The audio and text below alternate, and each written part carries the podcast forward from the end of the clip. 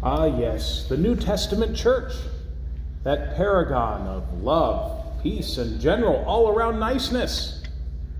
The risen Christ formed a perfect community under the leadership of the 12. Wait, did I say 12? I meant 11. 11 apostles. After all, Luke, the only gospel writer to add a sequel, wrote this about the church in Acts 4. Now, the whole group of those who believed were of one heart and soul, and no one claimed private ownership of any possessions, but everything they owned was held in common. With great power, the apostles gave their testimony to the resurrection of the Lord Jesus, and great grace was upon them all. There was not a needy person among them, for as many as owned lands or houses sold them and brought the proceeds of what was already sold, of what was sold. They laid it at the apostles' feet, and it was distributed to each as any had need. Now, don't get me wrong, despite the sarcastic tone, I don't doubt that this was a thing. But the reality is that this state of the church lasted only a blink. Only a blink. Right in, in much of Acts, the church is in conflict, deep conflict. Conflict with itself, conflict with outsiders, conflict with authorities, even conflict with its Lord.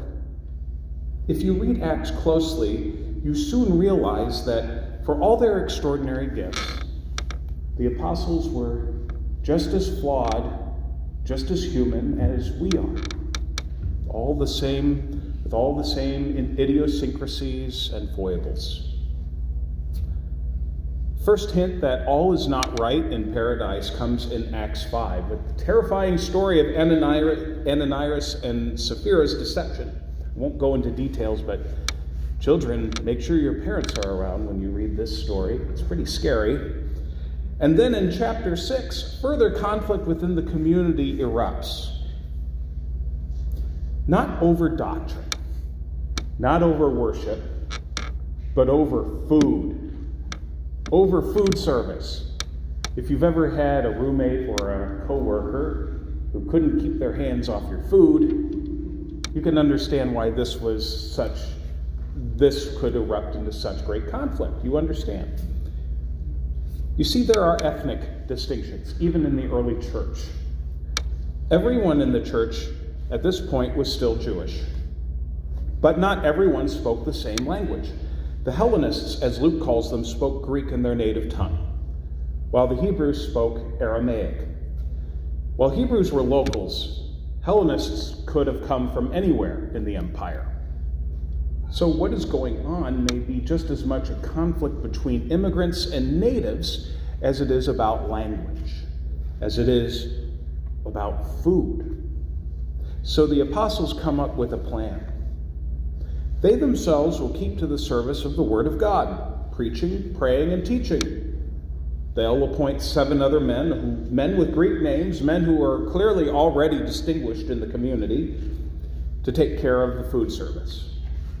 Divisions of labor are put into place, hands are laid on, and the first deacons of the church go to work. But the first place we see a deacon at work isn't in the kitchen, it's in the synagogue. The apostles wanted to appoint men full of the Holy Spirit. But did they expect that the Spirit would lead them into such direct engagement with those outside the church? We don't know. We don't get their reaction to Stephen's work. They clearly mourned him after he died. In chapter 8, they say that devout men buried Stephen and made great lamentation over him. But one thing certainly did happen the Spirit subverted the intentions of the community and turned Stephen's role from just from service just to the community of believers to service of the gospel at large, from just in reach to outreach as well. Now, there have been several ways throughout history to try and keep someone quiet. You could shout them down, you could bribe them, you could try to convince them to your point of view, you could exile them or blackmail them. But the most permanent way then and now was to kill them. The crowd hearing Stephen is so enraged that they don't even wait for a proper verdict. They just drag him out of town and stone him. And the career of brilliant young Stephen comes to a quick and gruesome end. But the Spirit's subversions weren't done. The Spirit subverted even death.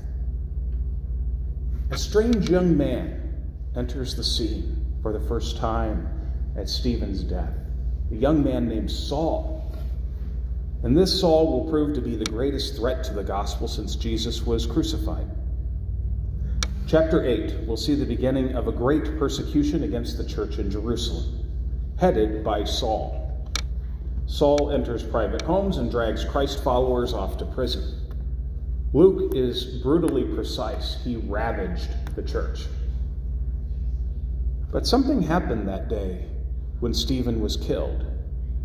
The Spirit began to subvert the evil intentions of Saul, readying him for Christ's dramatic intervention in chapter 9 when he gets knocked flat on his back on Damascus Road.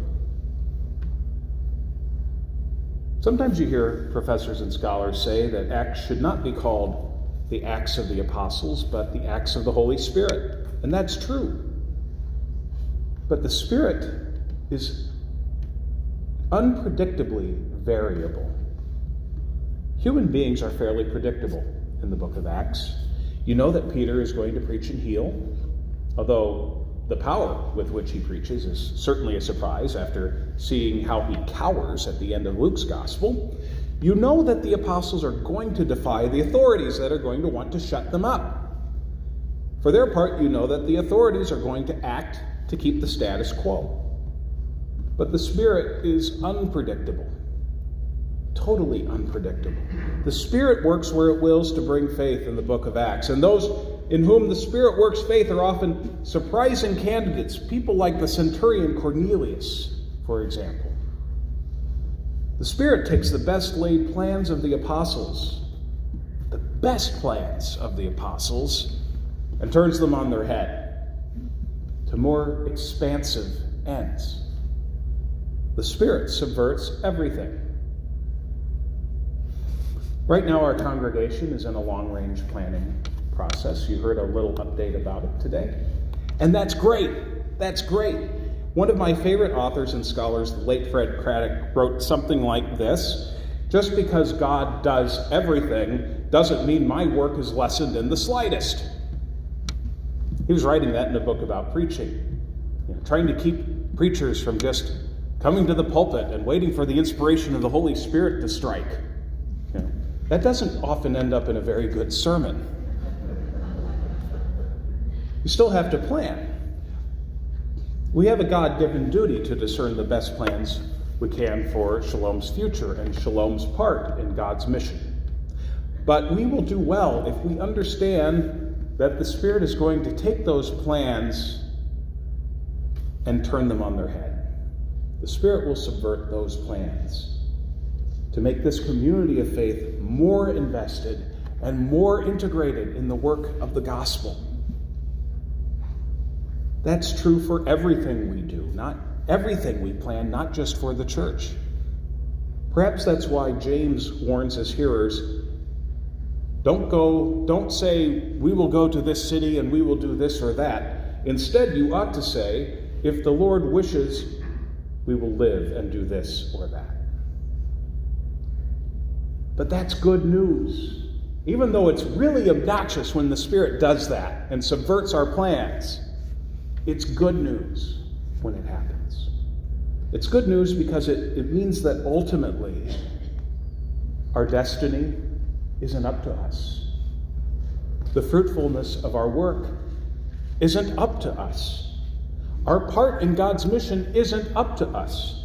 Stephen was chosen by the Spirit to do much more than what the apostles chose him to do. He was much more than some, he, he did much more than just wait on tables. Saul would be chosen by the Spirit to turn from persecuting the church to proclaiming its gospel.